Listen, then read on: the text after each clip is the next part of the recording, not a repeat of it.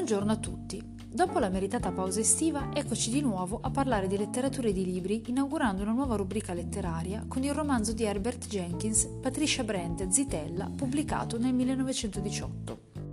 Questa rubrica, un po' come quella a cui si era dato avvio durante il periodo della quarantena, cercherà di proporvi romanzi leggeri ma belli, con la particolarità che la scelta verterà su autori ormai poco conosciuti dal grande pubblico, ma che meritano di riguadagnare il palcoscenico letterario. Oggigiorno non è molto comune infatti che le opere di Jenkins vengano ripubblicate, nonostante egli sia stato molto famoso in vita e si sia incaricato di fondare la casa editrice Herbert Jenkins Limited. Il romanzo di cui parliamo oggi è uno dei suoi romanzi più famosi, dal quale è stato tratto anche un film. La versione nella quale si trova in commercio è quella pubblicata dalla casa editrice Lit.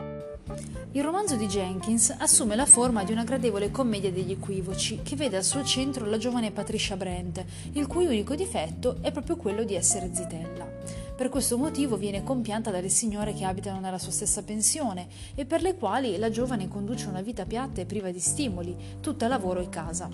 Avendo ascoltato per puro caso questi commenti ed essendosi sentita appunto sul vivo, la giovane Patricia, durante la cena che vede riuniti tutti i pensionanti, decide di stupirli raccontando dell'esistenza di un fantomatico fidanzato, un militare, col quale sarebbe uscita a cena giusto la sera successiva.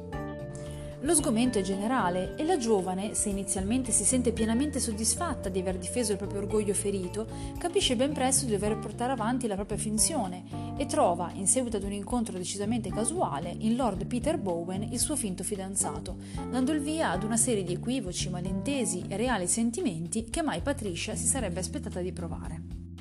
Non vi svelo nulla di ciò che succede e di come la storia giunga all'agognato lieto fine, ma posso assicurarvi che la narrazione è divertente, immediata, lo stile è lineare e i personaggi non scendono mai a ricoprire il ruolo di macchietta, ma pur essendo molti e tra loro differenti, ognuno di essi assume in maniera decisa e netta il suo ruolo all'interno della storia, dimostrando, via via che la narrazione si dipana, una reale e ben delineata profondità psicologica che spinge il lettore a riflettere sia sulle debolezze umane intrinseche in ognuno di noi, sia su quanto spesso la paura e l'orgoglio ci impediscano di accettare e vivere pienamente ciò che proviamo.